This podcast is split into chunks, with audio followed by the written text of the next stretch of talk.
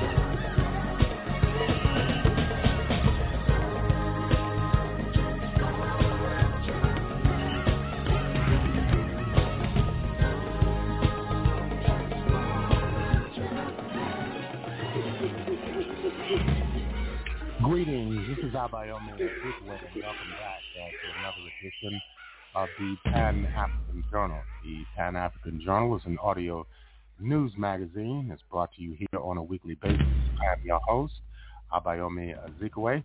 Uh, today is Saturday, April 2nd, uh, 2022. We're broadcasting live from our studios in downtown Detroit. We'd like to thank all of our listeners for tuning in once again uh, to another edition of our program. Later on, we'll be bringing you our regular Pan-African Newswire report. Uh, we'll have dispatches on the recent attack on a fuel depot in Russia uh, by Ukraine forces and the continuing plight of African students fleeing the country to neighboring Eastern European states. The military continues to suppress pro-democracy demonstrations in the Republic of Sudan. We'll have details on that as well.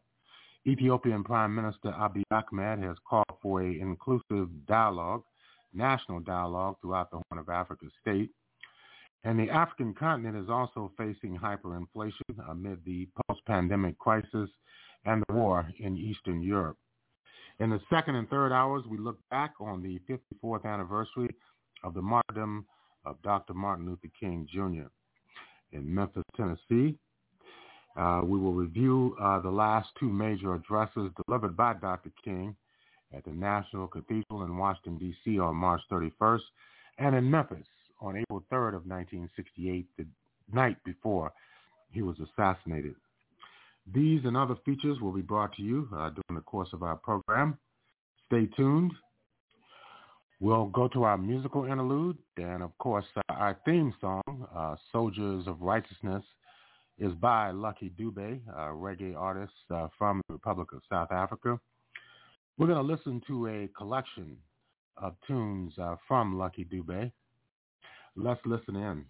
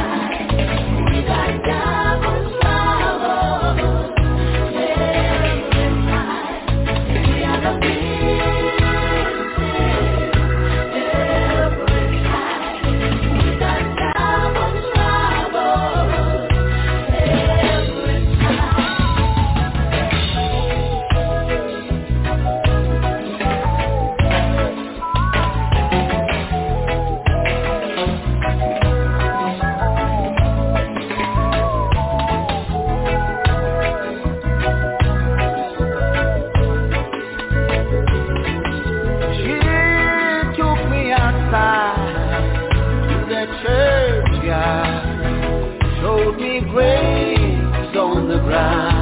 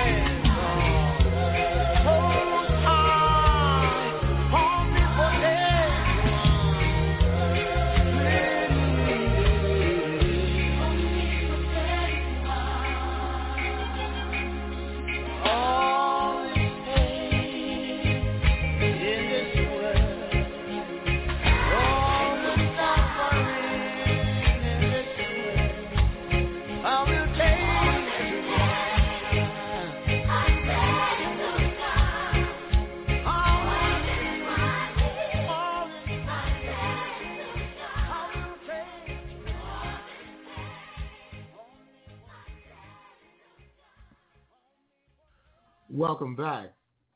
And uh, the legendary uh, Lucky Dube uh, collection of uh, recordings uh, by uh, Lucky Dube from the Republic of South Africa. Right now we want to move into our Pan-African Newswire segment, and we're going to be dealing with a number of issues. Our lead story deals with the current situation involving the Russian special military operation in Ukraine people living near the Belgorod fuel depot inside Russia, uh, which has uh, been hit uh, by the Ukrainian armed forces in an airstrike, can return to their homes. That's according to Mayor Anton Ivanov. He wrote this in a telegram channel on Friday. Uh, the fire at the oil depot has been localized. There's no threat to life and health of people. All the residents can come back to their homes. The group uh, from the Belgorod arena has already been brought back, uh, he wrote. It was reported uh, that 43 locals had been evacuated uh, from the residential buildings near the burning oil depot. They were accommodated uh, at the Belgorod Arena and provided with hot meals and drinks. Uh, their pets were also taken care of. On Friday morning, a fire broke out at the petroleum depot belonging to the Belgorod product company uh, after the Ukrainian armed forces had carried out two airstrikes in Belgorod. No one was killed or injured in the incident. Uh, chairman of the Russian Investigative Committee, Alexander Bastrykin, uh, initiated an investigation into the airstrike. On Friday evening, the Russian Emergencies Ministry said that the blaze that had been extinguished uh, at the oil depot. Also related uh, to the current uh, Russian special military operation in Ukraine.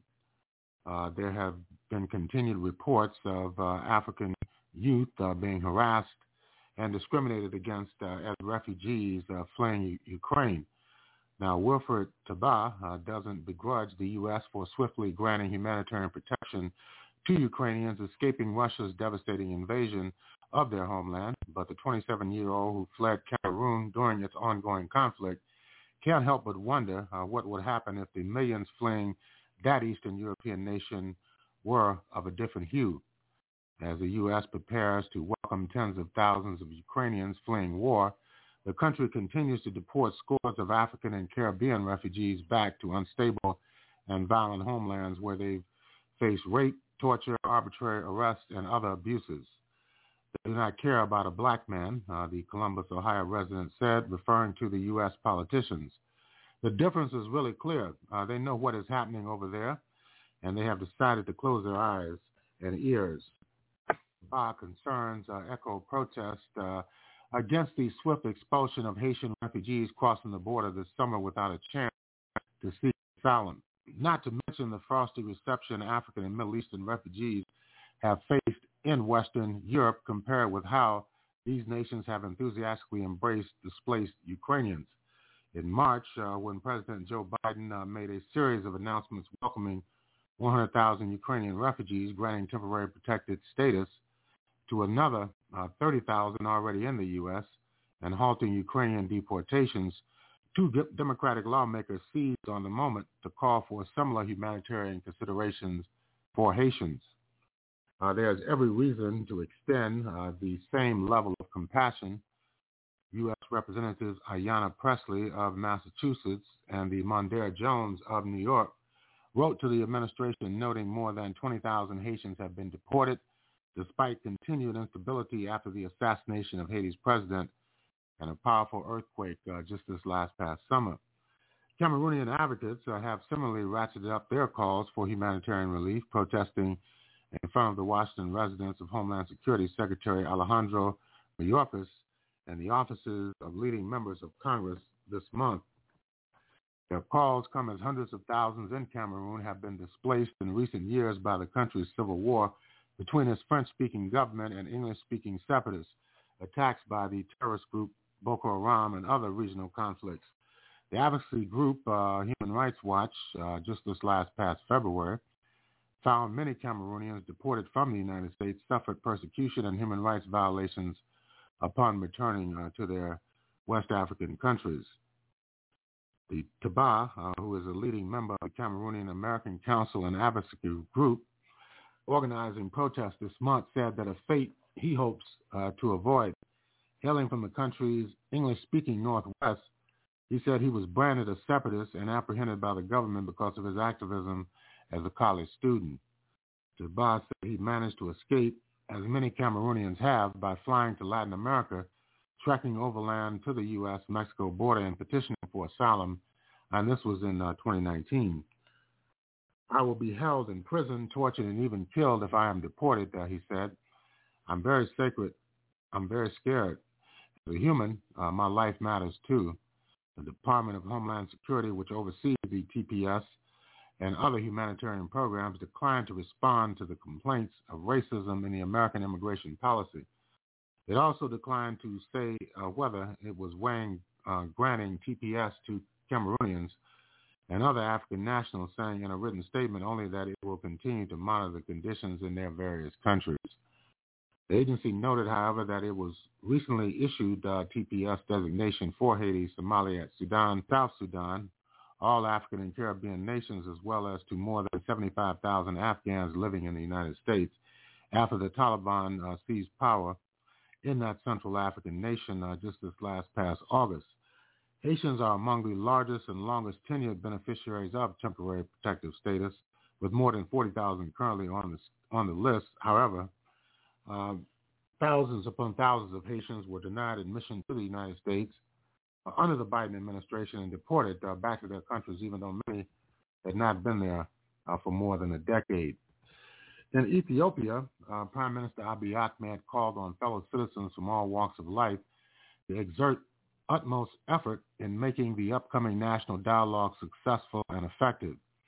In his recent Twitter message, Abiy stated that the national dialogue has to be well reaped and all Ethiopians have to generally assist the process with unequivocal sense of belongingness. He further said that the national dialogue will be a helm to transform history and a viable means to lay nation uh, on unwavering foundations if Ethiopia makes use of the chance and nurture it as a diamond. He said that we should right now work from dawn to dusk to well exploit the golden chance falls on our palm uh, in the inclusive national dialogue, which is capable of unraveling all long-heaped political challenges rolling for years and reached this time. If we consider this precious opportunity as a trivial incident, we will lose it at, at ease and get Ethiopia and citizens' fate sprinkled in vain, he said. In the message, uh, the Prime Minister called on contending parties to be actively participants in the national dialogue apart from being prime owners of the process in the effort exerted towards making the process successful and a swift one. You're listening to uh, the Pan-African Newswire segment of the Pan-African Journal.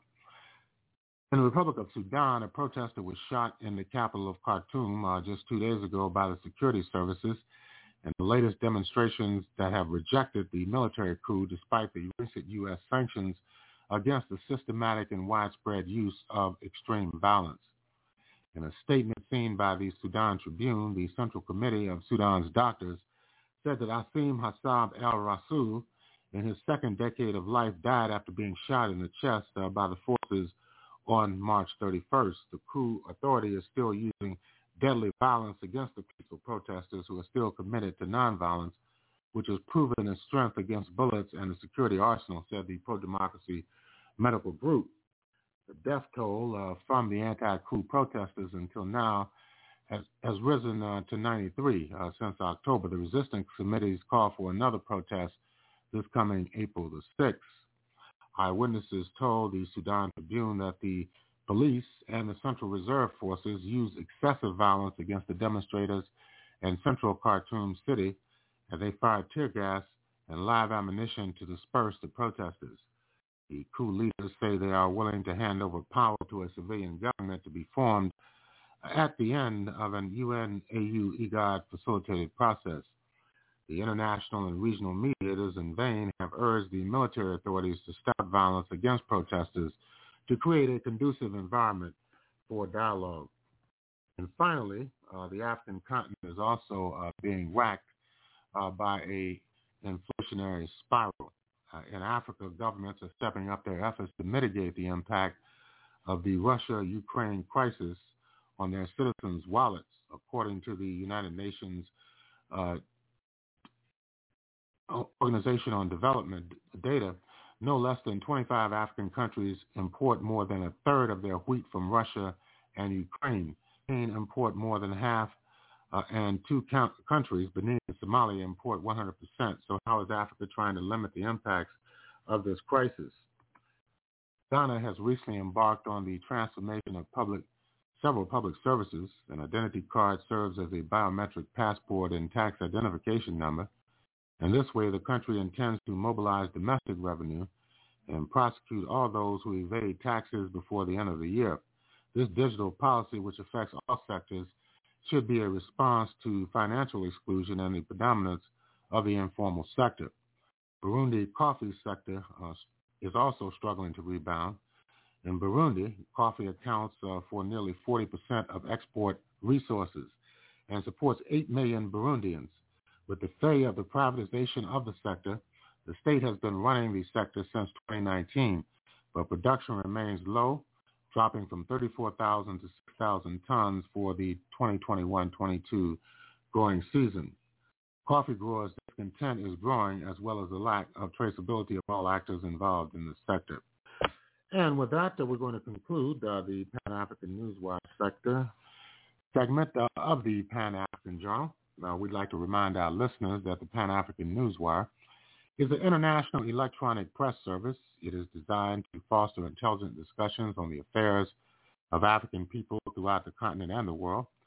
The press agency was founded in January of 1998 and since then, it has published thousands upon thousands of articles and dispatches in various newspapers, magazines, journals, research reports, and on blogs and websites throughout the world.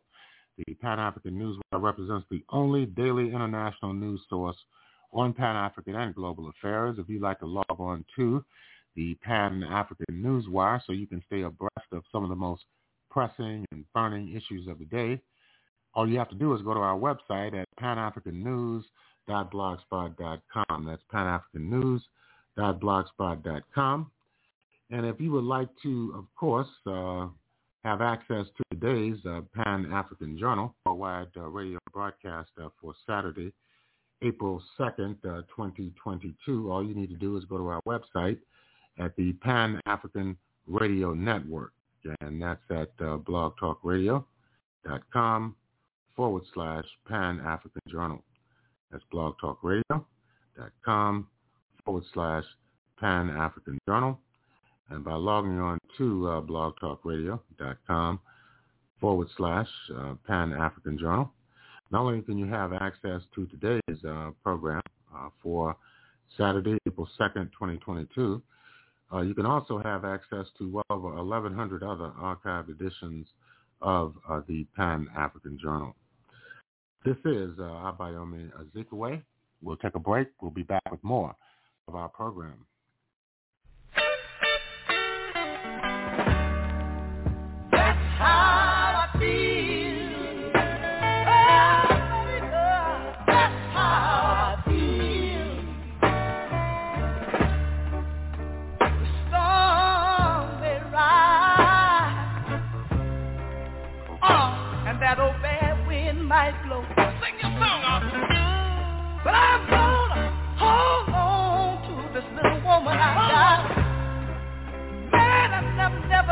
gonna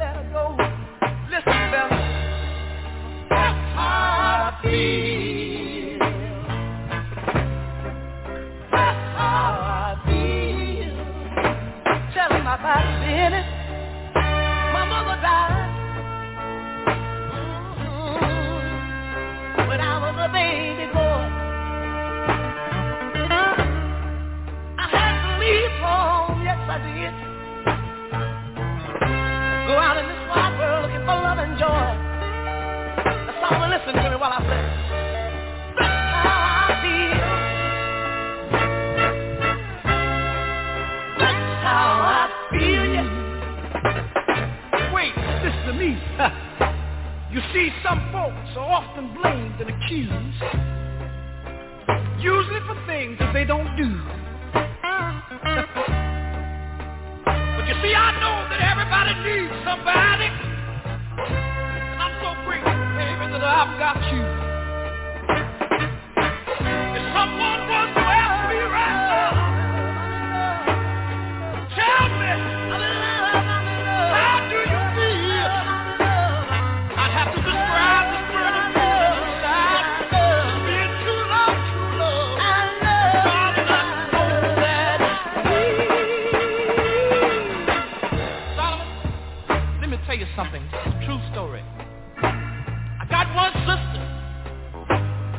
Morning.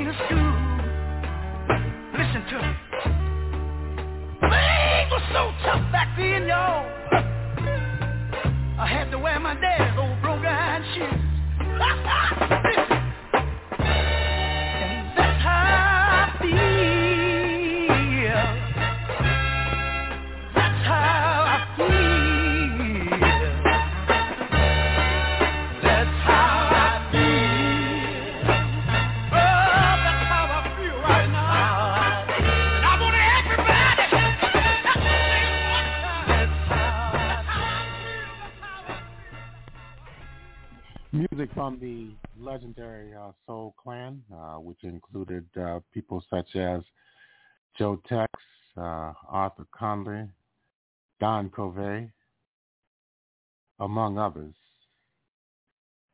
That's how I feel. And uh, we feel uh, wonderful here at the Pan-African Journal Worldwide Radio Broadcast. 40 years ago on Monday, in fact, that it was 54 years ago on Monday, April 4th, 1968, uh, Dr. Martin Luther King Jr. was assassinated, martyred in Memphis, Tennessee, uh, there to support a all-African sanitation workers strike that had uh, paralyzed the city for two months. King was on the verge of uh, launching the Poor People's Campaign, uh, which uh, in just a few weeks after his assassination was scheduled to, in fact, descend upon Washington, D.C., uh, to demand immediate action from the U.S. Congress and the federal government on the question of jobs and income for all poor people and poor working people in the United States. King was also in staunch opposition to the U.S. military occupation and war against the Vietnamese people. In fact, uh, it is our contention that these are the reasons why he was assassinated on April 4th of 1968. Uh, we're going to listen to uh, a sermon uh, delivered uh, by Dr. Martin Luther King Jr. just four days uh, prior to his assassination. Uh, this sermon was delivered at the National Cathedral in Washington, D.C. on Sunday morning, March 31st of 1968. Uh, Let's listen in.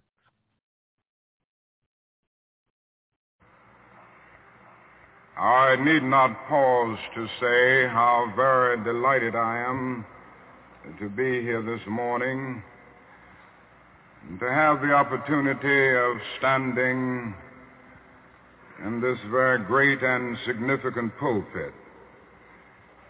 It is always a rich and rewarding experience to uh, take a, deep, a brief break from our day-to-day demands in the struggle for freedom and human dignity and discuss the issues involved in that struggle with concerned friends of goodwill all over our nation. And certainly it is always a deep and meaningful experience to be in a worship service. And so for many reasons, I'm happy to be here today. I would like to use as a subject from which to preach this morning remaining awake through a great revolution. The text for the morning is found in the book of Revelation. There are two passages there that I would like to quote. It's in the 16th chapter of that book. Behold, I make all things new. Former things are passed away. I'm sure that most of you have read that arresting little story from the pen of Washington Irving entitled Rip Van Winkle. The one thing that we usually remember about the story is that Rip Van Winkle slept 20 years. But that is another point in that little story that is almost always completely overlooked. It was a sign in the end from which Rip went up in the mountain for his long sleep. When Rip Van Winkle went up in the mountain, the sign had a picture of King George III of England. When he came down 20 years later, the sign had a picture of George Washington, the first president of the United States. And Rip Van Winkle looked up at the picture of George Washington, but in looking at the picture, he was amazed he was completely lost. He knew not who he was. And this reveals to us that the most striking thing about the story of Rip Van Winkle is not merely that Rip sw- uh, slept 20 years, but that he slept through a revolution. While he was peacefully snoring up in the mountain, a revolution was taking place that at points would change the course of history. And Rip knew nothing about it. He was asleep. Yes, he slept through a revolution. One of the great liabilities of life is that all too many people find themselves living amid a great period of social change. And yet they fail to develop the new attitudes, the new mental responses that the new situation demands. And they end up sleeping through a revolution.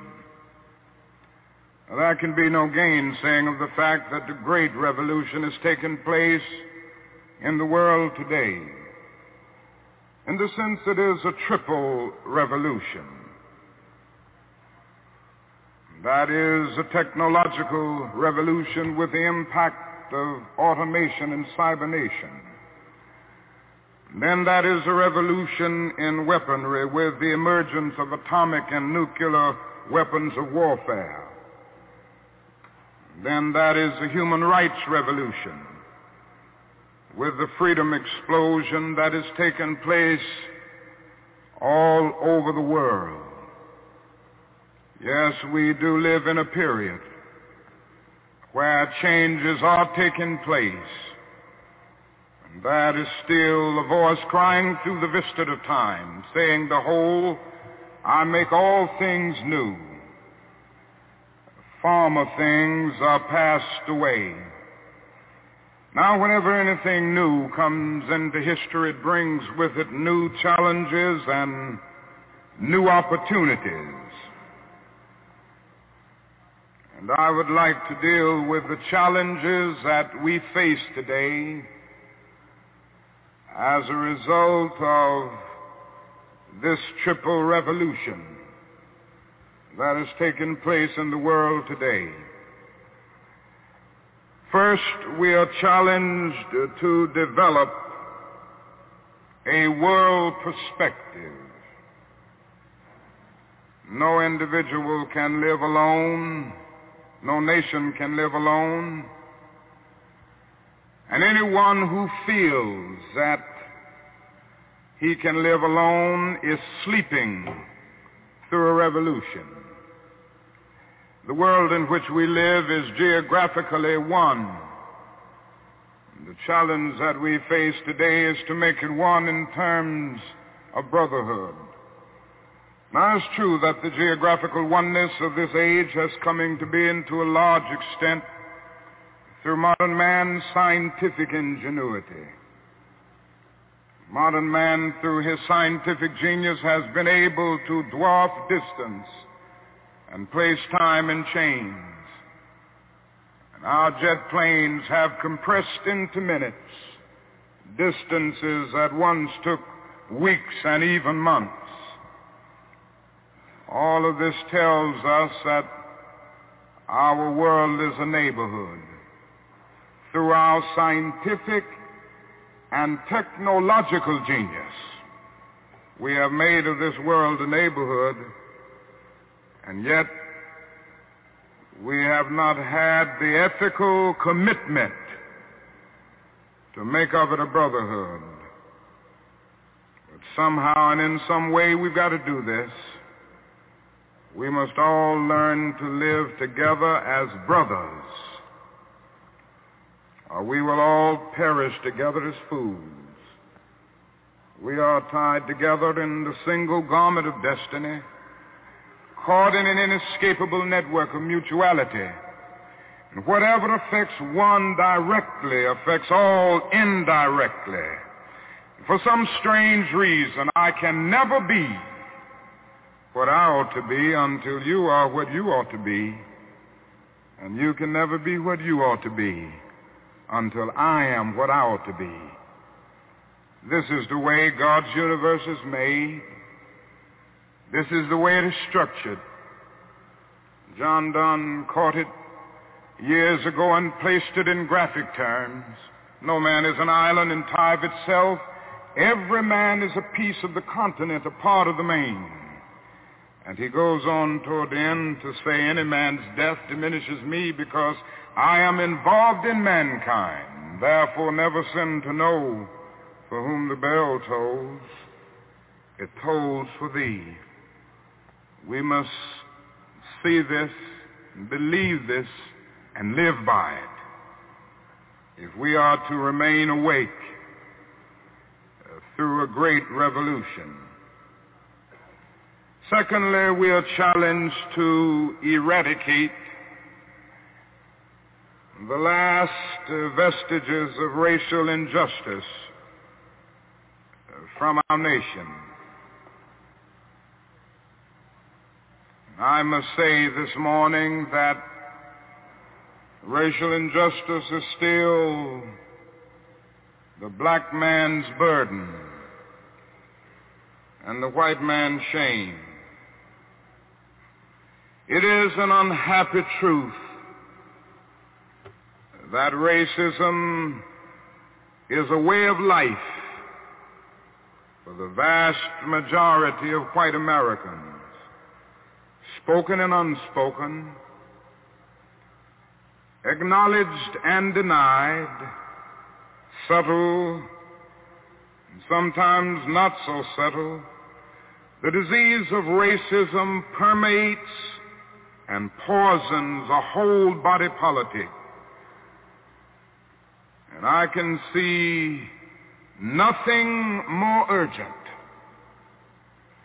than for America to work passionately and unrelentingly to get rid of the disease of racism.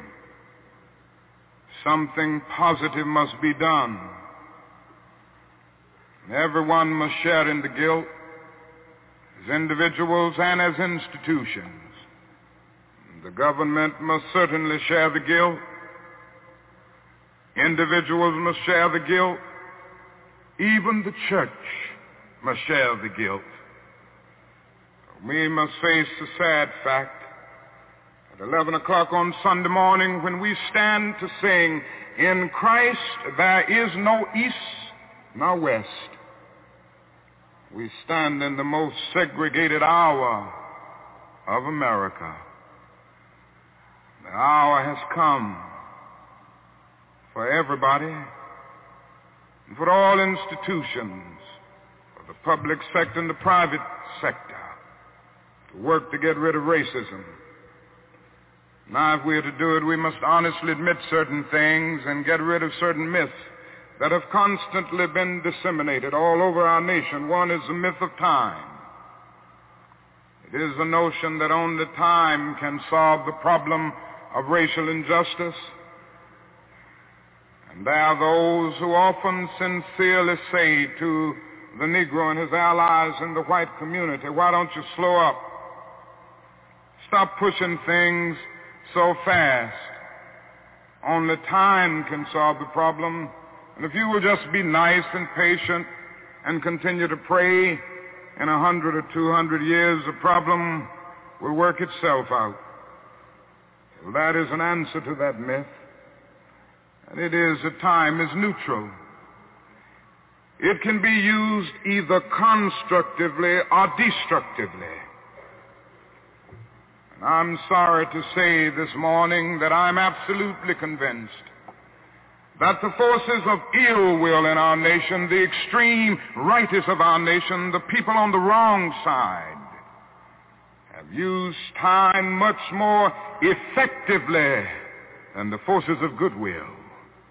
And it may well be that we will have to repent in this generation, not merely for the vitriolic words and the violent actions of the bad people, but for the appalling silence and indifference of the good people who sit around and say, wait on time. Somewhere we must come to see that human progress never rolls in on the wheels of inevitability. It comes through the tireless efforts and the persistent work of dedicated individuals who are willing to be co-workers with God. And without this hard work, time itself becomes an ally of the primitive forces of social stagnation. So we must help time and realize that the time is always right to do right. Now that is another myth that still gets around. It is a kind of over-reliance on the bootstrap philosophy. And there are those who still feel that if the Negro is to rise out of poverty, if the Negro is to rise out of slum conditions, if he is to rise out of discrimination and segregation, he must do it all by himself. And so they say the Negro must lift himself by his own bootstraps. They never stop to realize that no other ethnic group has been a slave on American soil. The people who say this never stop to realize that the nation made the black man's color a stigma. But beyond this, they never stop to realize the debt that they owe a people who were kept in slavery 244 years. In 1863, the Negro was told that he was free as a result of the Emancipation Proclamation being signed by Abraham Lincoln. But he was not given any land to make that freedom meaningful.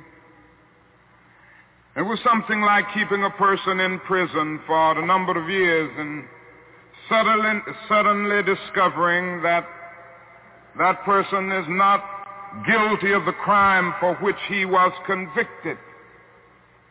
And you just go up to him and say, now you're free. But you don't give him any bus fare to get to town. You don't give him any money to get some clothes to put on his back or to get on his feet again in life. Every code of jurisprudence would rise up against this. And yet this is the very thing that our nation did to the black man. It simply said, you're free. And it left him there penniless, illiterate, not knowing what to do. And the irony of it all is that at the same time that the nation failed to do anything for the black man, through an act of Congress, it was giving away millions of acres of land in the West and the Midwest which meant that it was willing to undergird its white peasants from Europe with an economic floor. But not only did it give the land, it built land grant colleges to teach them how to farm. Not only that, it provided county agents to further their expertise in farming. Not only that, the years unfolded, it provided low interest rates so that they could mechanize our farms. And to this day, Thousands of these very persons are receiving millions of dollars in federal subsidies every year not to farm. And these are so often the very people who tell Negroes that they must lift themselves by their own bootstraps. It's all right to tell a man to lift himself by his own bootstraps, but it is a cruel jest to say to a bootless man that he ought to lift himself by his own bootstraps, we must come to see that the roots of racism are very deep in our country. And there must be something positive and massive in order to get rid of all of the effects of racism and the tragedies of racial injustice. And that is another thing closely related uh, to racism that I would like to mention as another challenge.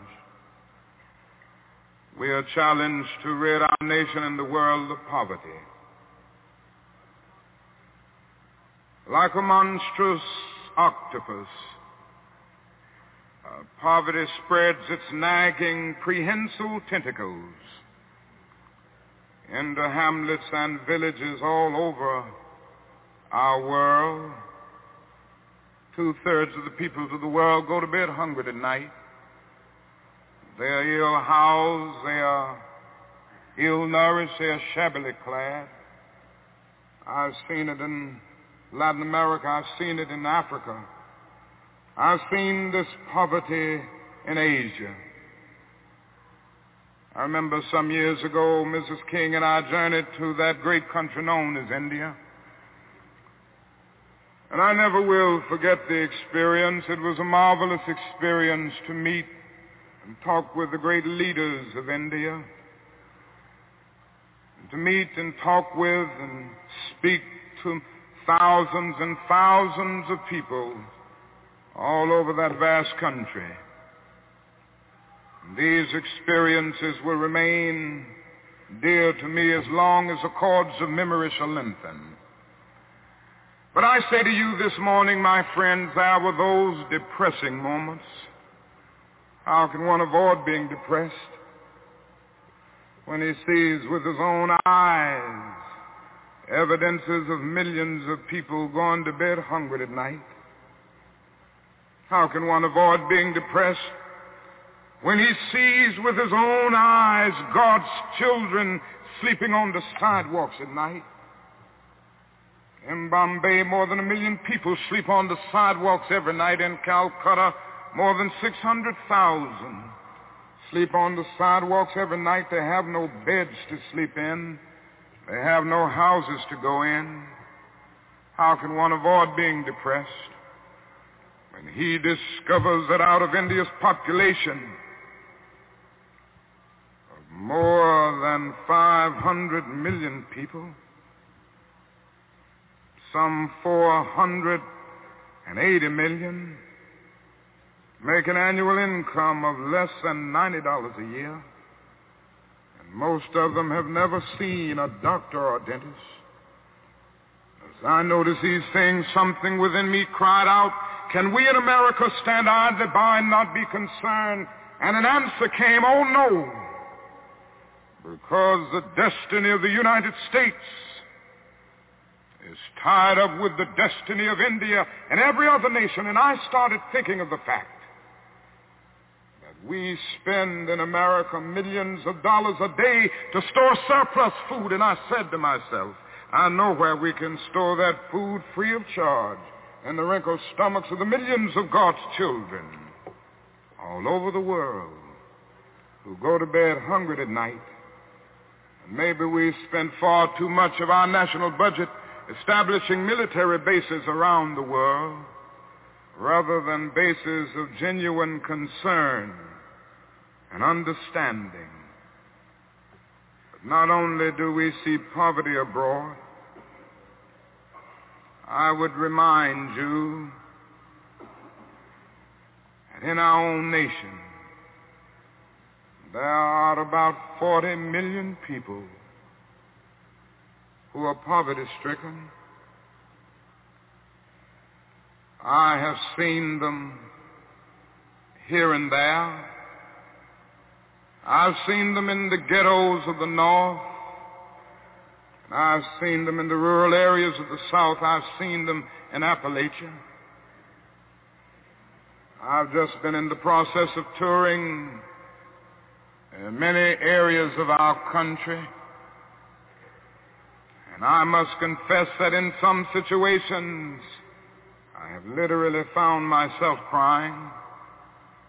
I was in Marks, Mississippi the other day, which is in Quitman County the poorest county in the United States.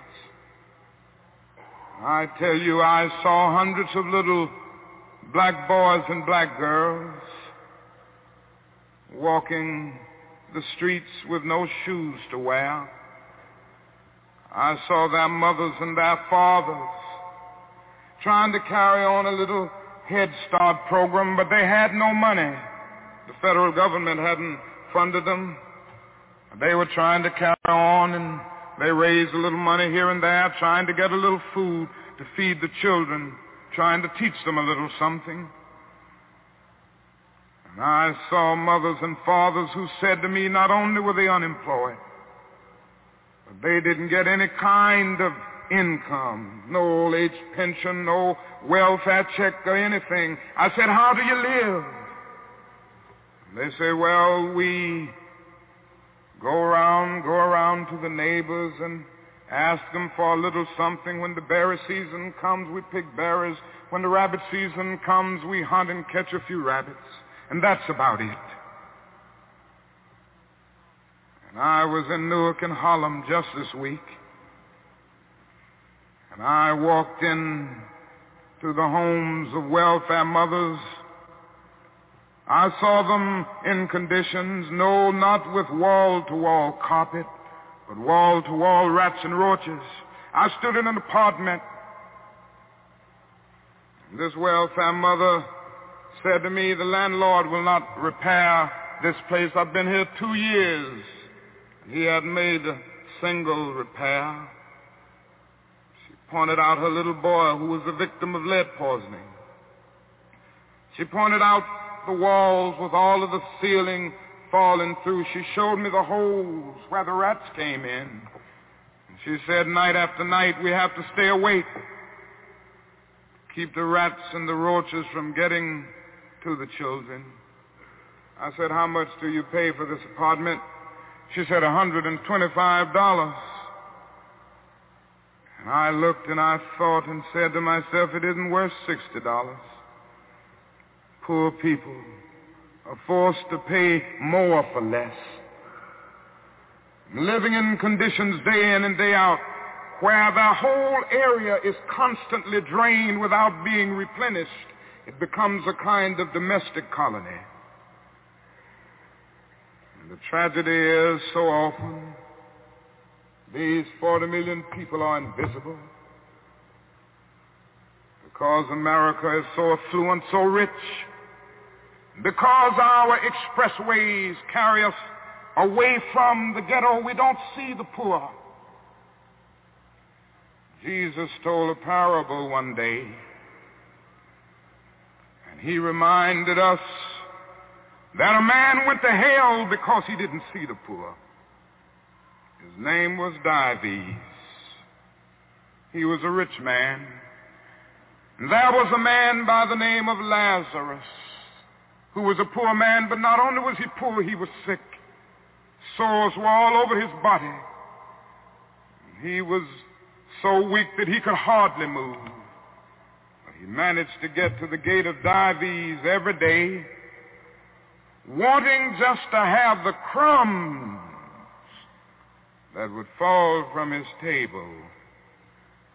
Dives did nothing about it.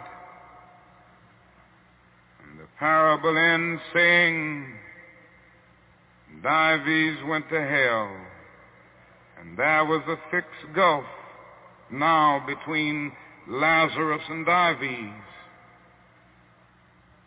And that is nothing in that parable which says that Dives went to hell because he was rich.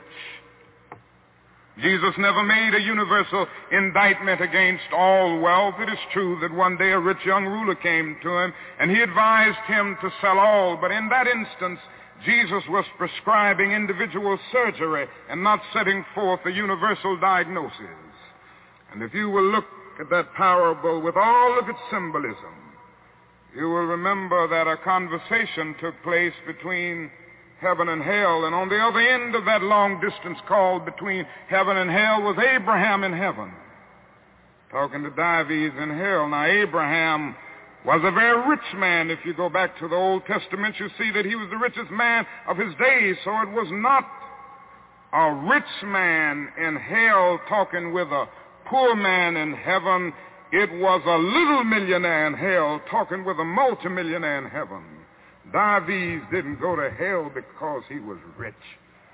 Dives didn't realize that his wealth was his opportunity. It was his opportunity to bridge the gulf that separated him from his brother Lazarus.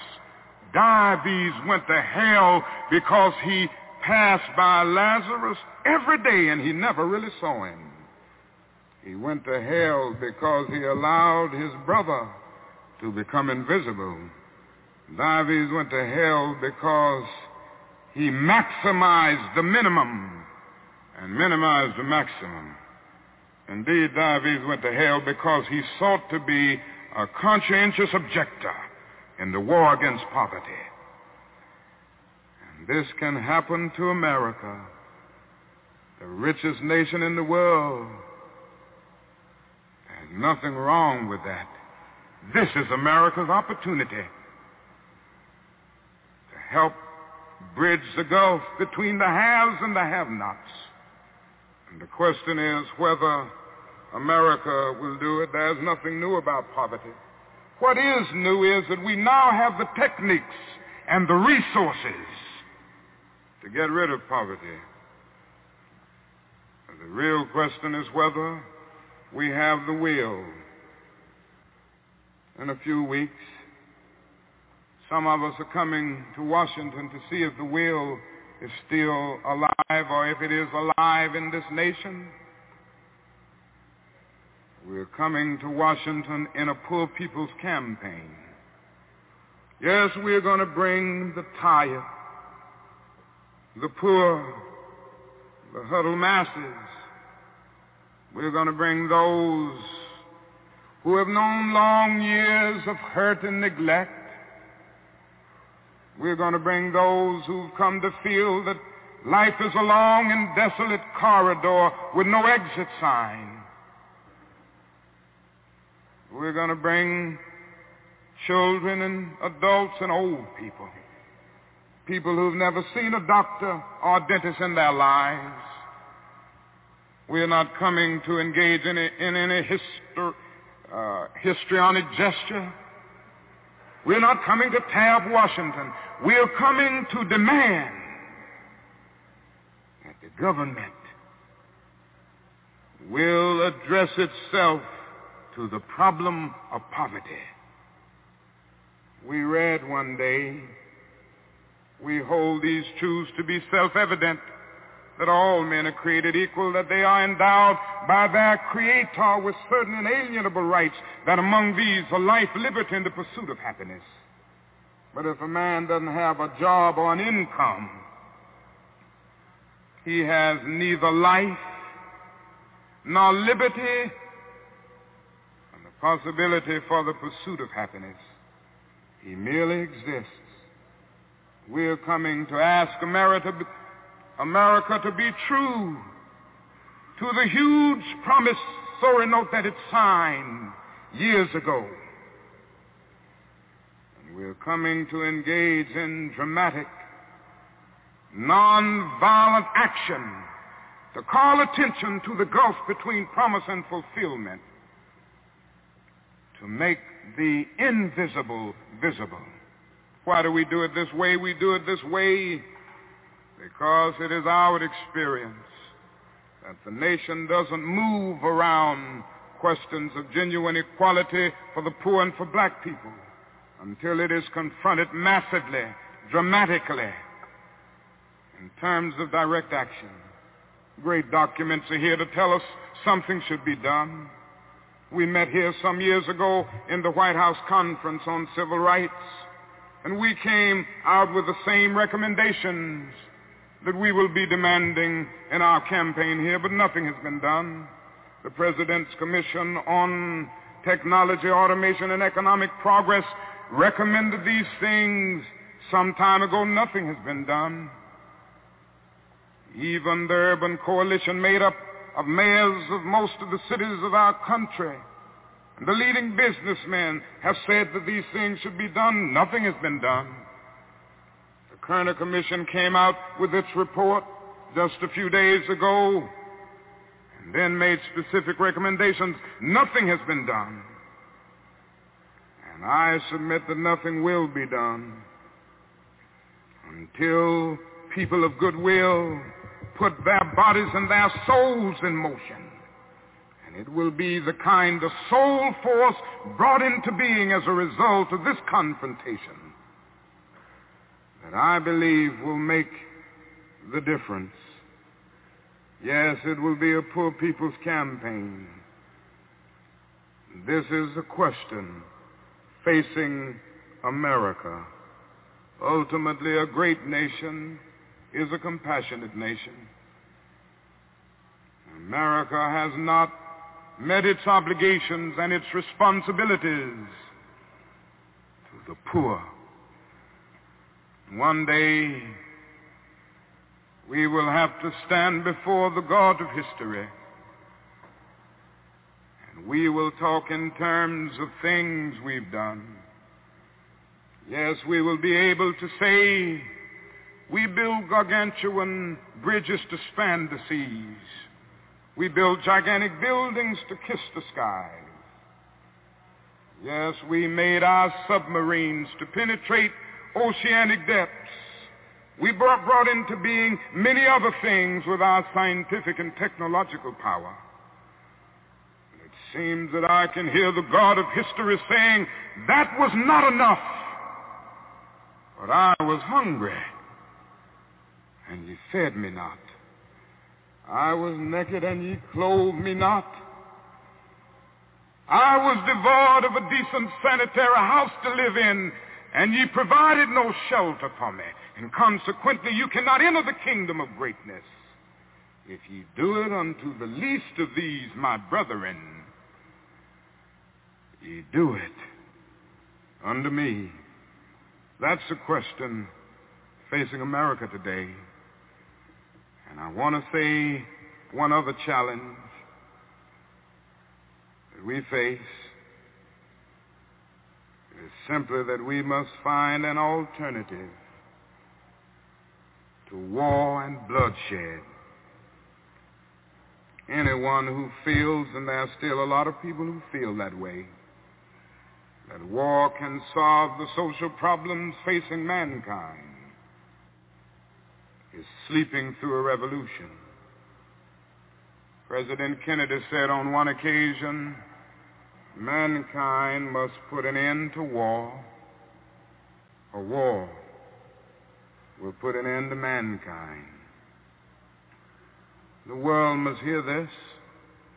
I pray God that America will hear this before it is too late, because today we are fighting a war. I'm convinced that it is one of the most unjust wars that has ever been fought in the history of the world. Our involvement in the war in Vietnam has torn up the Geneva Accord. It has strengthened the military industrial complex. It has strengthened the forces of reaction in our nation. It has put us against the self-determination of the vast majority of Vietnamese people and put us in a position of protecting a corrupt regime that is stacked against the poor. It has played havoc with our domestic destinies. And this day we are spending $500,000 to kill every Viet Cong soldier. Every time we kill one, we spend about $500,000, while we spend only $53 a year for every person characterized as poverty-stricken in the so-called poverty program, which is not even a good skirmish against poverty. But not only that, it has put us in a position of appearing to the world as an arrogant nation. And here we are 10,000 miles away from home, fighting for the so-called freedom of the Vietnamese people when we've not even put our own house in order. And we force young black men and young white men to fight and kill in brutal solidarity. Yet when they come back home, they can't hardly live on the same block together. The judgment of God is upon us today. And we could go right down the line and see that something must be done, and something must be done quickly. We have alienated ourselves from other nations, so we end up morally and politically isolated in the world. There's not a single major ally of the United States of America that would dare send a troop to Vietnam, and so the only friends that we have now are a few client nations like Taiwan, Thailand, South Korea, and a few others. This is where we are. Mankind must put an end to war. A war will put an end to mankind. And the best way to start is to put an end to the war in Vietnam because if it continues, we will inevitably come to the point of confronting China, which could lead the whole world to nuclear annihilation.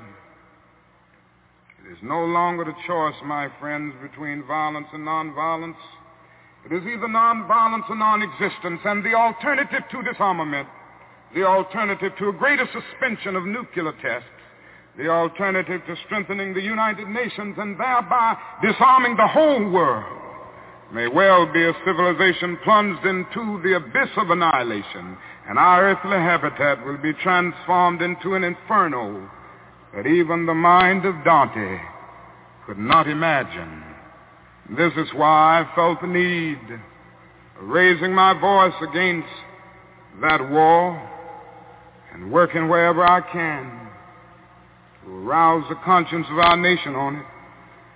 I remember so well when I first took a stand against the war in Vietnam, the critics took me on and they had their say in the most negative and sometimes most vicious way. One day a newsman came to me and said, Dr. King, don't you think you're going to have to stop now opposing the war and move more in line with the administration's policy. Because I understand that it has hurt the budget of your organization and people who once respect you have lost respect.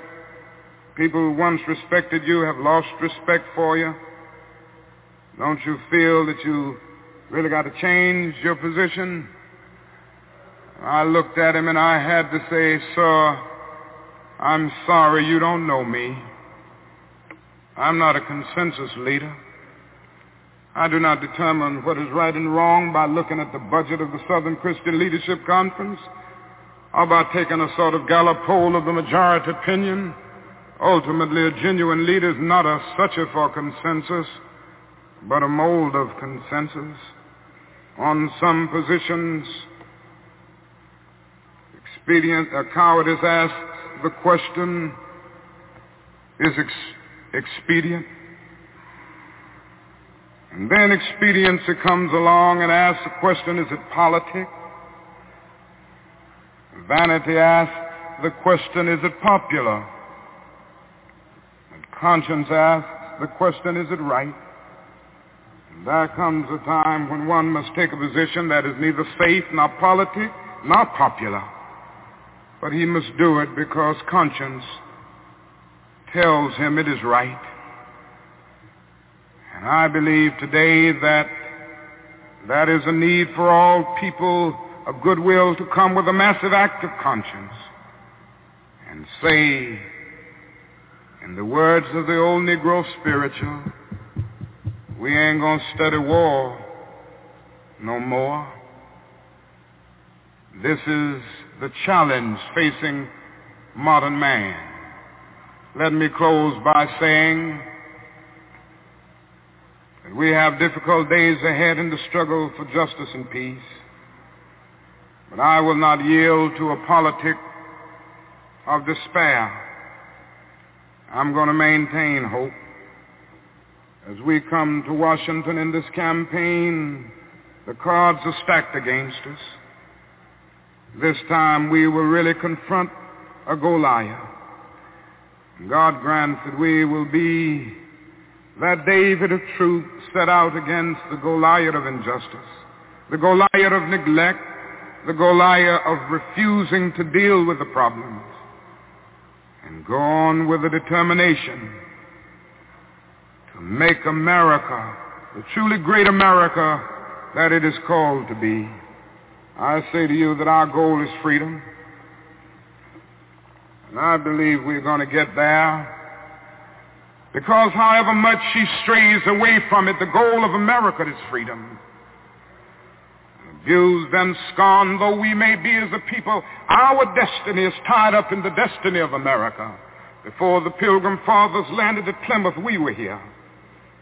Before Jefferson etched across the pages of history the majestic words of the Declaration of Independence, we were here. Before the beautiful words of the Star-Spangled Banner were written, we were here. And for more than two centuries, our forebears labored here without wages. They made cotton king. And they built the homes of their masters in the midst of the most humiliating and oppressive conditions. And yet out of a bottomless vitality, they continued to grow and develop. If the inexpressible cruelties of slavery couldn't stop us, the opposition that we now face will surely fail. We're going to win our freedom because both the sacred heritage of our nation and the eternal will of the Almighty God are embodied in our echoing demand. And so however dark it is, however deep the angry feelings are and the violent explosions are, I can still sing, we shall overcome. We shall overcome because the arc of the moral universe is long, but it bends toward justice. We shall overcome because Carlyle is right. No lie can live forever. We shall overcome because William Cullen Bryant is right. Truth crushed earth will rise again. We shall overcome because James Russell Lowell is right, as we were singing earlier today. Truth forever on the scaffold, wrong forever on the throne. Yet that scaffold sways the future and behind the dim unknown standeth God within the shadow, keeping watch above his own. With this faith, we will be able to hew out of the mounting of despair the stone of hope. With this faith, we will be able to transform the jangling discords of our nation into a beautiful symphony of brotherhood. Thank God for John who centuries ago out on a lonely, obscure island called Patmos caught vision of the New Jerusalem descending out of heaven from God, who heard a voice saying, Behold, I make all things new. Former things are passed away. God grant that we will be participants in this newness And this magnificent development, if we will but do it, we will bring about a new day of justice and brotherhood and peace. And that day the morning stars will sing together and the sons of God will shout for joy. God bless you. Welcome back. And that was uh, Dr. Martin Luther King Jr. Uh, delivering a sermon at the National Cathedral in Washington, D.C., just four days before his assassination on March 31st of uh, 1968. We'll take a break. We'll be back uh, with our concluding segment.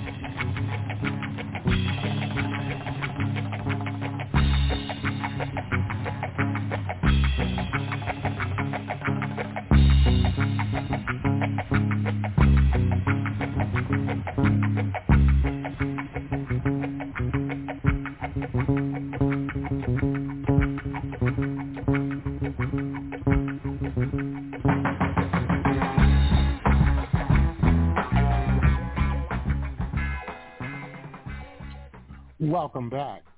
And uh, you just heard uh, Fuji Ellington along with Detroit's own uh, band Black Merda with Mary, Don't You Take Me On No Trip. And our final segment uh, deals with the last uh, address by Dr. Martin Luther King Jr. delivered on April 3rd, 1968 in Mason Temple. Uh, let's listen in. Thank you very kindly, my friends. As I listen to Ralph Abernathy and his eloquent and generous introduction, and uh, then thought about myself, I wondered who he was talking about.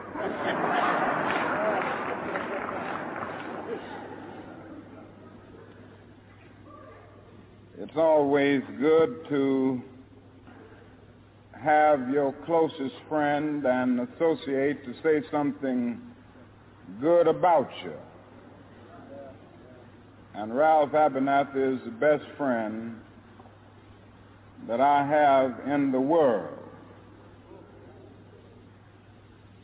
I'm delighted to see each of you here tonight in spite of a storm warning you reveal that you are determined to go on anyhow. Something is happening in Memphis. Something is happening in our world.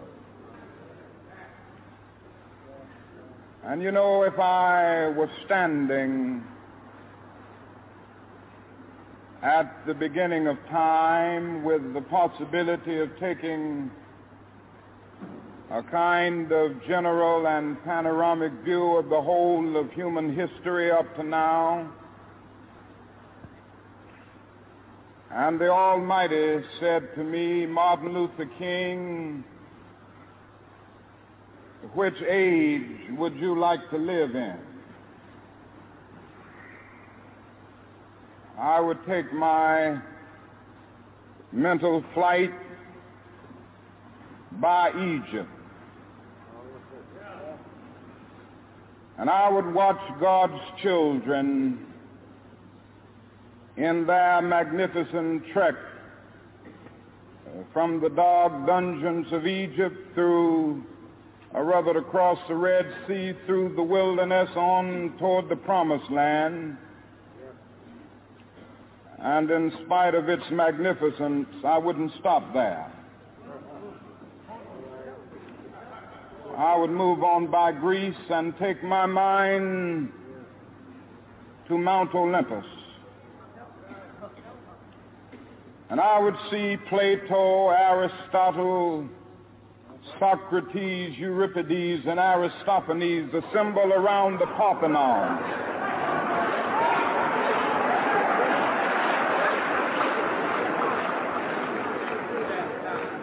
And I would watch them around the Parthenon as they discussed the great and eternal issues of reality, but I wouldn't stop there.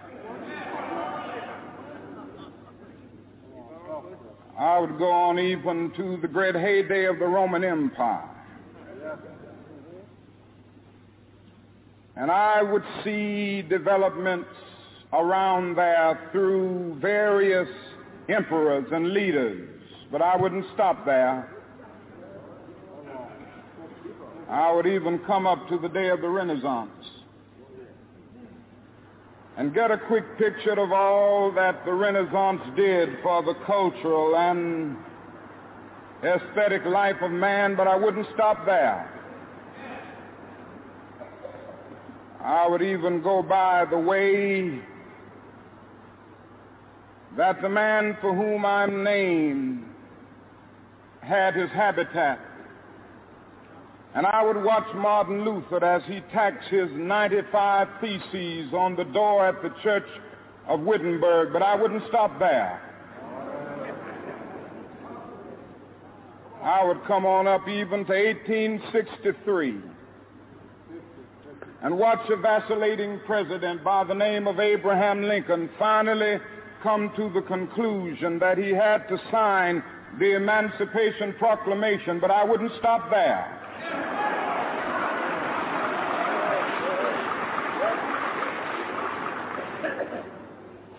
I would even come up to the early 30s and see a man grappling with the problems of the bankruptcy of his nation and come with an eloquent cry that we have nothing to fear but fear itself. But I wouldn't stop there. Strangely enough, I would turn to the Almighty and say, if you allow me to live just a few years in the second half of the 20th century, I will be happy.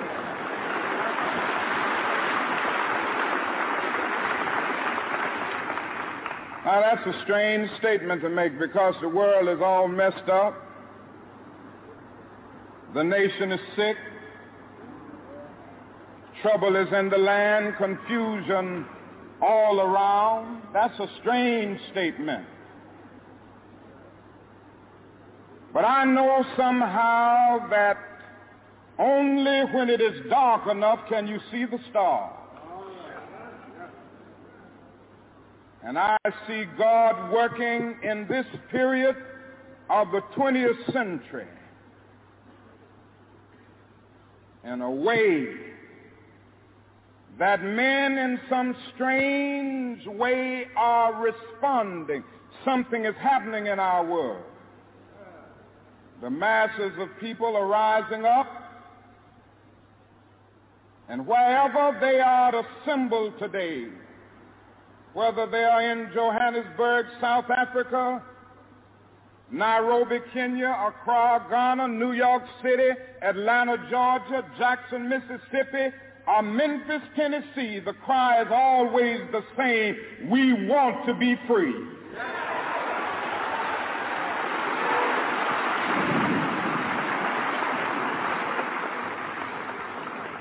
And another reason that I'm happy to live in this period is that we have been forced to a point where we are going to have to grapple with the problems that men have been trying to grapple with through history, but the demands didn't force them to do it. Survival demands that we grapple with them. Men for years now have been talking about war and peace.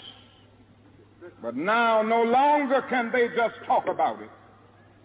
It is no longer the choice between violence and nonviolence in this world. It's nonviolence or non-existence. That is where we are today.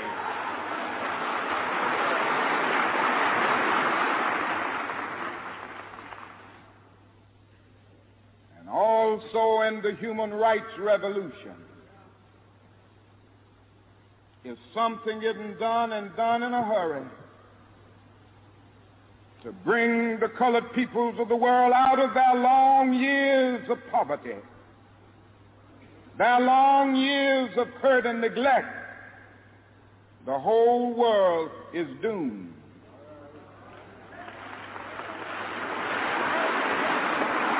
Now, I'm just happy that God has allowed me to live in this period to see what is unfolding. And I'm happy that he's allowed me to be in Memphis. I can remember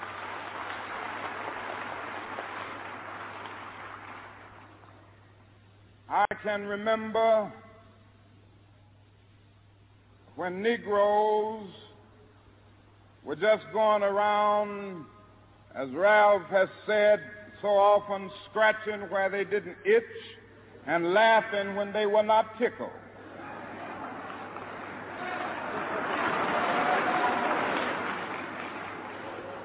But that day is all over.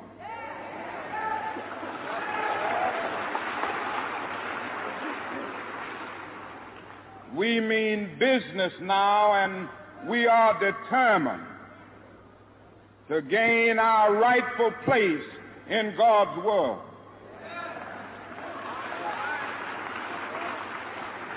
And that's all this whole thing is about. We aren't engaged in any negative protest and in any negative arguments with anybody. We are saying that we are determined to be men. We are determined to be people. We are saying we are saying that we are God's children. And if we are God's children, we don't have to live like we are forced to live. Now, what does all of this mean in this great period of history? It means that we've got to stay together. We've got to stay together and maintain unity. You know, whenever Pharaoh wanted to prolong the period of slavery in Egypt, he had a favorite, favorite formula for doing it. What was that? He kept the slaves fighting among themselves.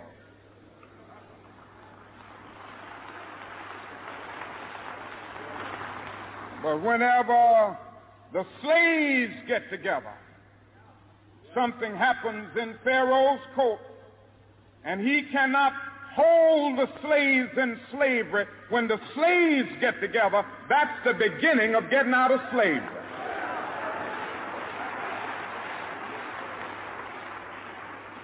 Now let us maintain unity. Secondly, let us keep the issues where they are. The issue is injustice. The issue is the refusal of Memphis to be fair and honest in its dealings with its public servants who happen to be sanitation workers.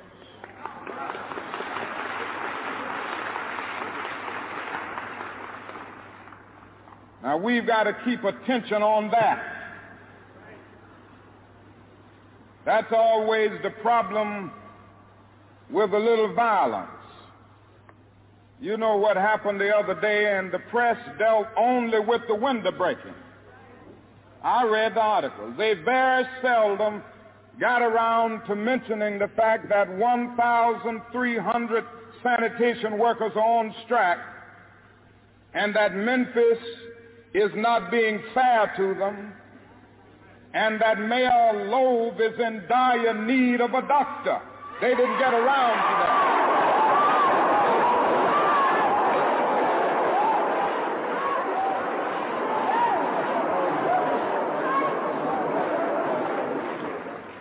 Now we're going to march again, and we've got to march again in order to put the issue where it is supposed to be.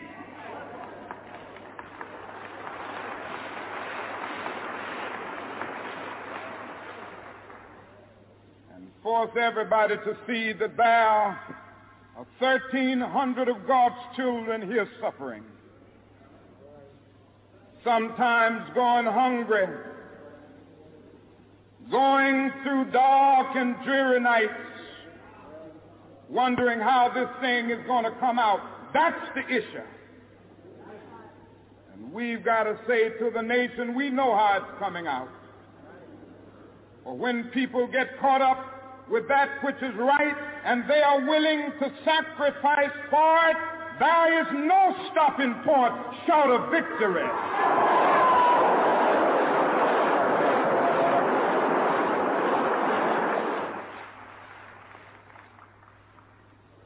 We aren't going to let any mace stop us. We are masters in our nonviolent movement in disarming police forces. They don't know what to do. I've seen them so often. I remember in Birmingham, Alabama, when we were in that majestic struggle there. We would move out of the 16th Street Baptist Church day after day. By the hundreds, we would move out, and Bull Connor would tell them to send the dogs for. And they did come. But we just went before the dogs singing, ain't gonna let nobody turn me around.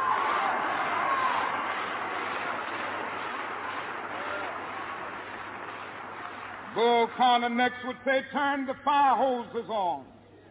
And as I said to you the other night, Bull Connor didn't know history. He knew a kind of physics that somehow didn't relate to the transphysics that we knew about. And that was the fact that there was a certain kind of fire that no water could put out.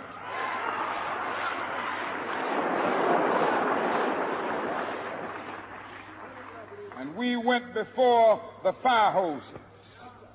We had known water. If we were Baptists or some other denomination, we had been immersed. If we were Methodists and some others, we had been sprinkled, but we knew water. That couldn't stop us.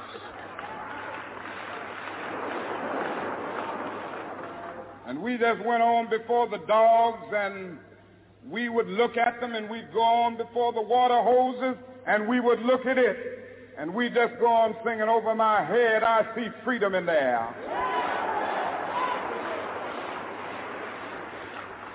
And then we would be thrown into paddy wagons, and sometimes we were stacked in there like sardines in a can. They would throw us in, and old Bull would say, take them off. And they did, and we would just go on in the paddy wagon singing, we shall overcome. And every now and then we'd get in jail and we'd see the jailers looking through the windows, being moved by prayer and being moved by our words and our songs. And there was a power there which Bull Connor couldn't adjust, adjust to. And so we ended up transforming Bull into a steer, and we won our struggle in Birmingham.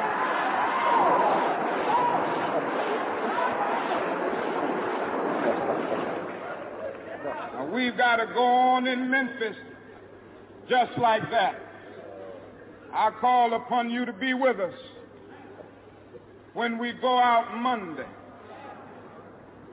Now about injunctions. We have an injunction and we're going into court tomorrow morning to fight this illegal, unconstitutional injunction. All we say to America is be true to what you said on paper.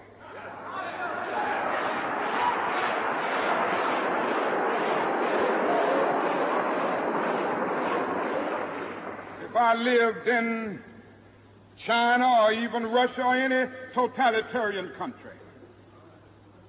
Maybe I could understand some of these illegal injunctions.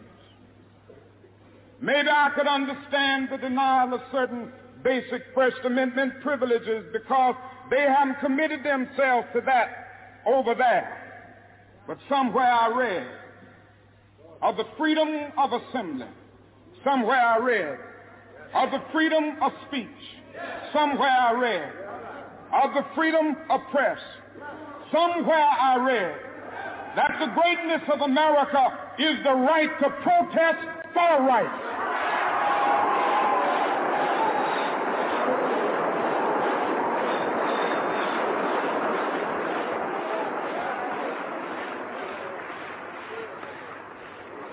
So just as I say we aren't going to let any dogs or water hoses turn us around, we aren't going to let any injunction turn us around.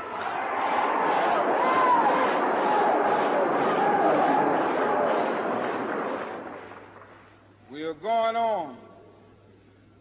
We need all of you. You know what's beautiful to me? Is to see all of these ministers of the gospel.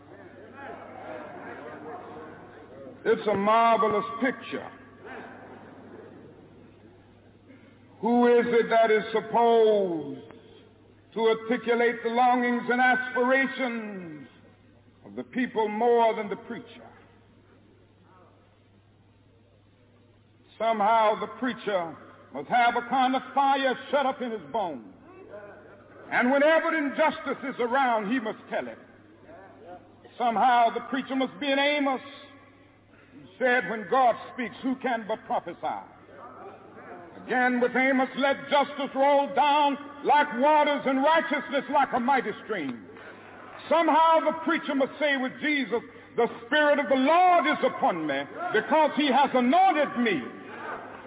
And he's anointed me to deal with the problems of the poor. And I want to commend the preachers under the leadership of these noble men, James Lawson, one who has been in this struggle for many years. He's been to jail for struggling. He's been kicked out of Vanderbilt University for this struggling, but he's still going on fighting for the rights of his people.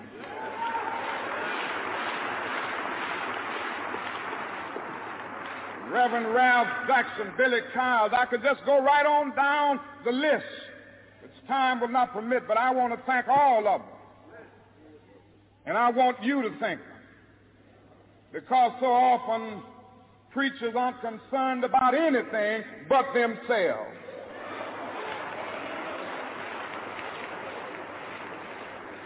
And I'm always happy to see a relevant ministry it's all right to talk about long white robes over yonder in all of its symbolism. But ultimately, people want some suits and dresses and shoes to wear down here.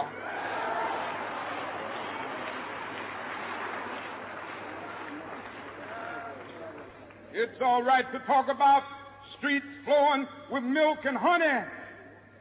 But God has commanded us to be concerned about the slums down here and his children who can't eat three square meals a day.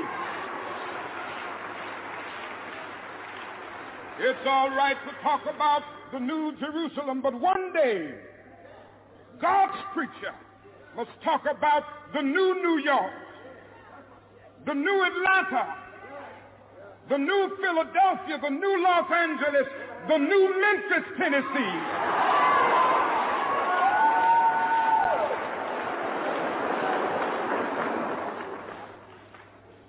This is what we have to do. Now, the other thing we'll have to do is this. Always anchor our external direct action with the power of economic withdrawal. Now, we are poor people. Individually, we are poor when you compare us with white society in America. We are poor. Never stop forget that collectively, that means all of us together, collectively we are richer than all the nations in the world with the exception of nine. Did you ever think about that?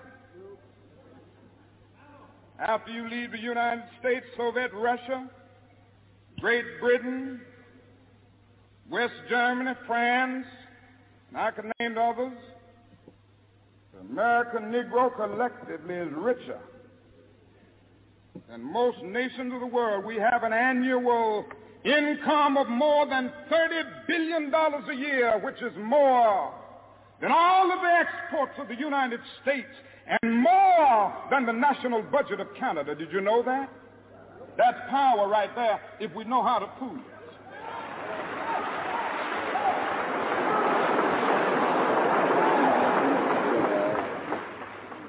We don't have to argue with anybody. We don't have to curse and go around acting bad with our words. We don't need any bricks and bottles. We don't need any Molotov cocktails. We just need to go around to these stores and to these massive industries in our country and say, God sent us by here to say to you that you're not treating his children right. And we come by here to ask you to make the first item on your agenda fair treatment where God's children are concerned. Now, if you are not prepared to do that, we do have an agenda that we must follow. And our agenda calls for withdrawing economic support from you.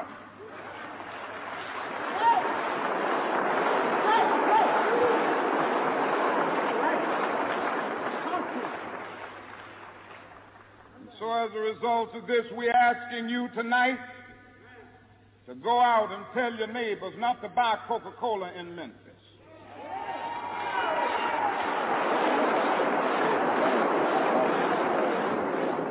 Go by and tell them not to buy Sealtest milk.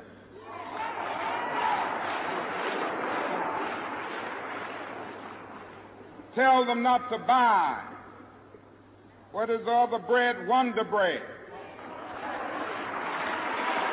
And what is the other bread come to Jesse? Tell them not to buy Hart's bread.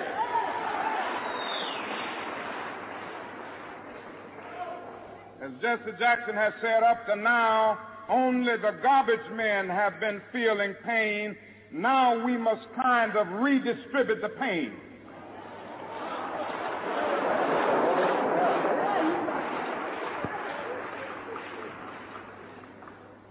We are choosing these companies because they have been fair in their hiring policies. And we are choosing them because they can begin the process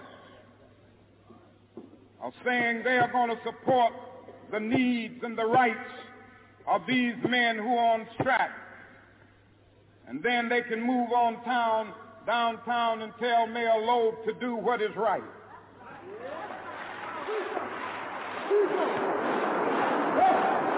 Now, not only that, we've got to strengthen black institutions. I call upon you to take your money out of the banks downtown and deposit your money in Tri-State Bank.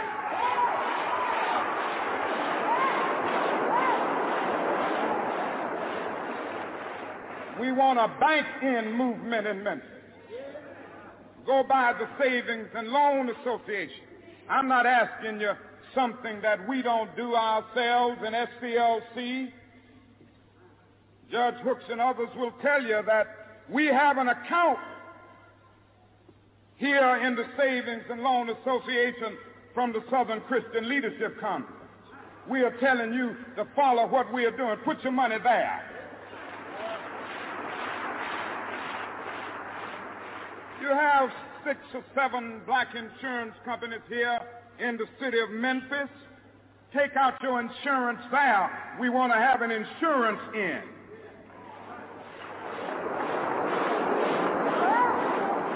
Now, these are some practical things that we can do. We begin the process of building a greater economic base. And at the same time, we are putting pressure where it really hurts. I ask you to follow through here. Now let me say as I move to my conclusion that we've got to give ourselves to this struggle until the end. Nothing would be more tragic than to stop at this point in Memphis. We've got to see it through.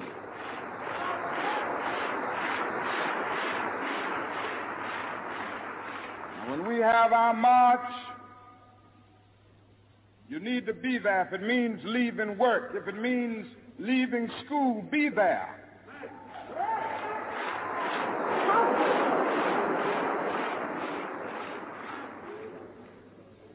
Be concerned about your brother. You may not be on strike. But either we go up together or we go down together.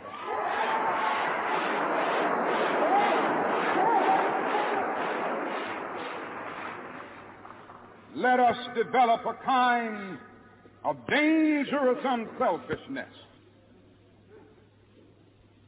One day a man came to Jesus and he wanted to raise some questions about some vital matters of life. At points he wanted to trick Jesus and show him that he knew a little more than Jesus knew and throw him off base.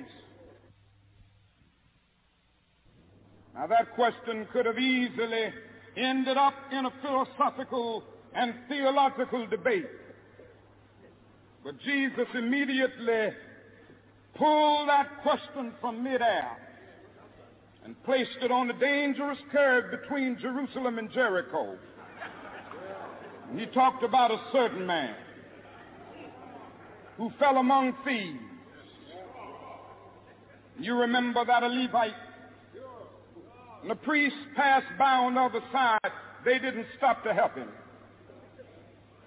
Finally, a man of another race came by.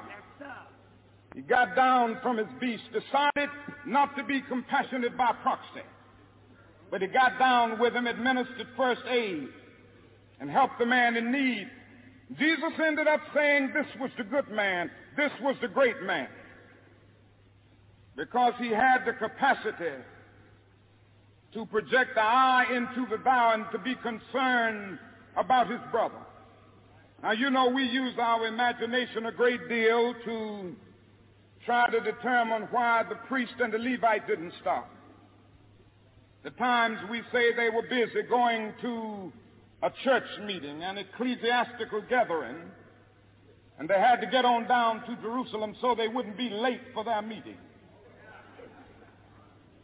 At other times, we would speculate that there was a religious law that one who was engaged in religious ceremonials was not to touch a human body 24 hours before the ceremony.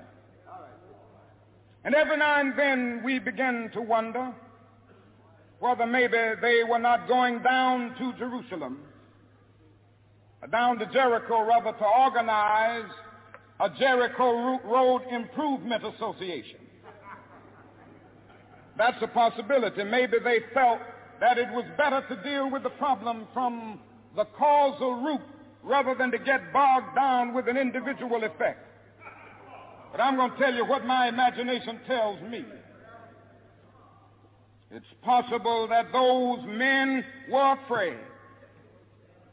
You see, the Jericho Road is a dangerous road. That's right. That's right. I remember when Mrs. King and I were first in Jerusalem. We rented a car and drove from Jerusalem down to Jericho. And as soon as we got on that road, I said to my wife, I can see why Jesus used this as the setting for his parable. It's a winding, meandering road. It's really conducive for ambushing. You start out in Jerusalem, which is about 1,200 miles, or rather 1,200 feet above sea level. And by the time you get down to Jericho, 15 or 20 minutes later, you're about 2,200 feet below sea level. That's a dangerous road. In the days of Jesus, it came to be known as the Bloody Pass. You know it's possible that the priest and the Levite looked over that man on the ground and wondered if the robbers were still around. Or it's possible that they felt that the man on the ground was merely faking. And he was acting like he had been robbed and hurt in order to seize them over there, lure them there for quick and easy seizure. And so the first question that the priest asked, the first question that the Levite asked was, if I stop to help this man, what will happen to me? But then the Good Samaritan came by, and he reversed the question. If I do not stop to help this man, what will happen to him? That's the question before you tonight. Not if I stop to help the sanitation workers, what will happen to my job? Not if I stop to help the sanitation workers, what will happen to all of the hours that I usually spend in my office every day and every week as a pastor? The question is not if I stop to help this man in need, what will happen to me? The question is, if I do not stop to help the sanitation workers, what will happen to them? That's the question.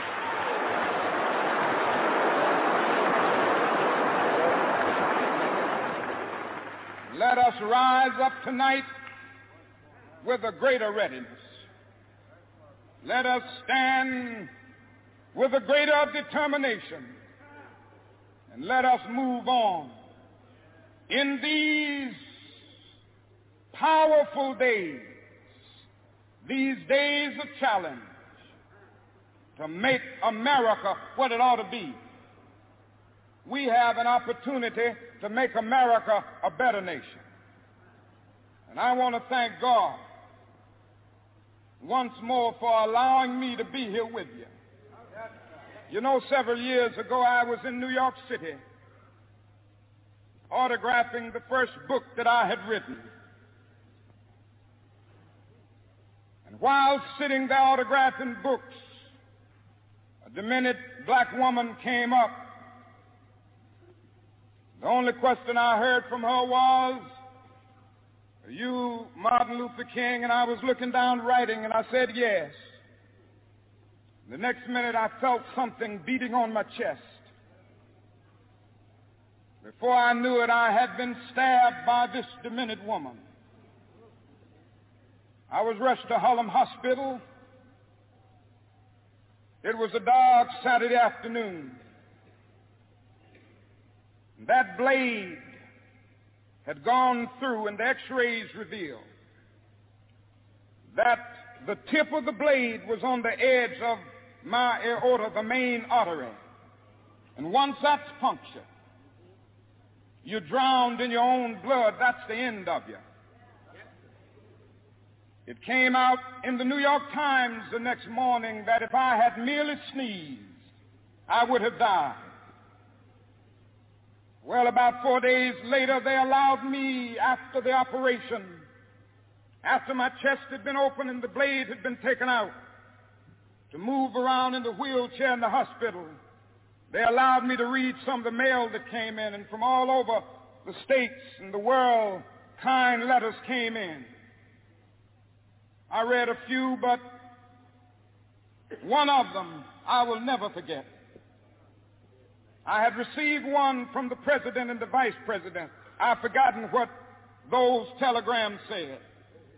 I'd received a visit and a letter from the governor of New York, but I've forgotten what that letter said. But there was another letter that came from a little girl, a young girl, who was a student at the White Plains High School. And I looked at that letter and I'll never forget it. Said simply, Dear Dr. King, I am a ninth grade student at the White Plains High School. She said, while it should not matter, I would like to mention that I'm a white girl.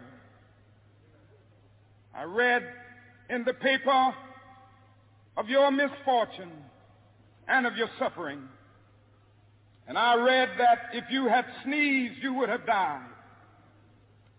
And I'm simply writing you to say that I'm so happy that you didn't sneeze. And I want to say tonight,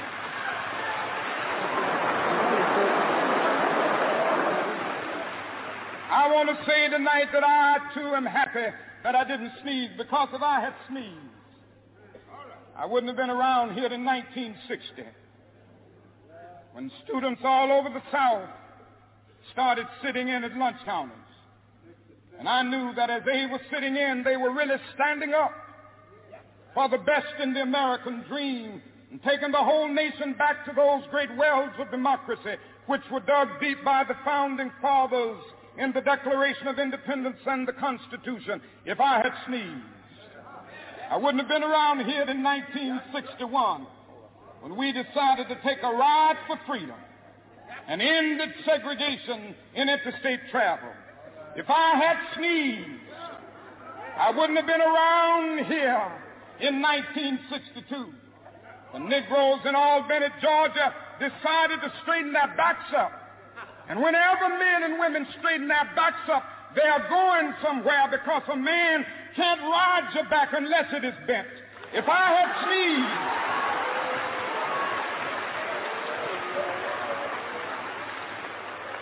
I had sneezed, I wouldn't have been here in 1963. The black people of Birmingham, Alabama aroused the conscience of this nation and brought into being the Civil Rights Bill. If I had sneezed, I wouldn't have had a chance later that year in August to try to tell America about a dream that I had had. If I had sneezed, I wouldn't have been down in Selma, Alabama to see the great movement there. If I had sneezed, I wouldn't have been in Memphis to see a community rally around those brothers and sisters who are suffering. I'm so happy that I didn't sneeze. And they were telling me. Now it doesn't matter now. Really doesn't matter what happens now. I left Atlanta this morning, and as we got started on the plane, there were six of us. The pilot said over the public address system, we are sorry for the delay. But we have Dr. Martin Luther King on the plane. And to be sure that all of the bags were checked. And to be sure that nothing would be wrong on the plane, we had to check out everything carefully. And we've had the plane protected and guarded all night. And then I got into Memphis. And some began to say the threats, or talk about the threats that were out. Uh, what would happen to me from some of our sick white brothers. Well, I don't know what will happen now.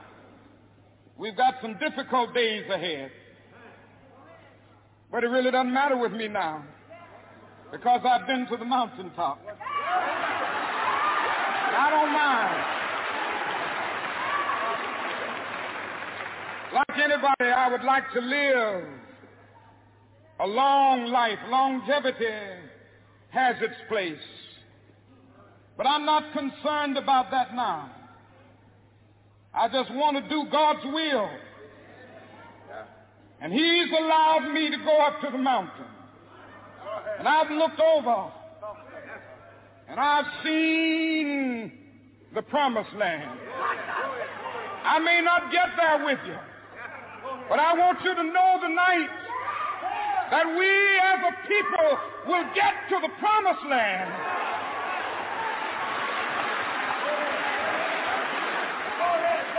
So I'm happy tonight. I'm not worried about anything. I'm not fearing any man. Mine eyes have seen the glory of the coming of the Lord.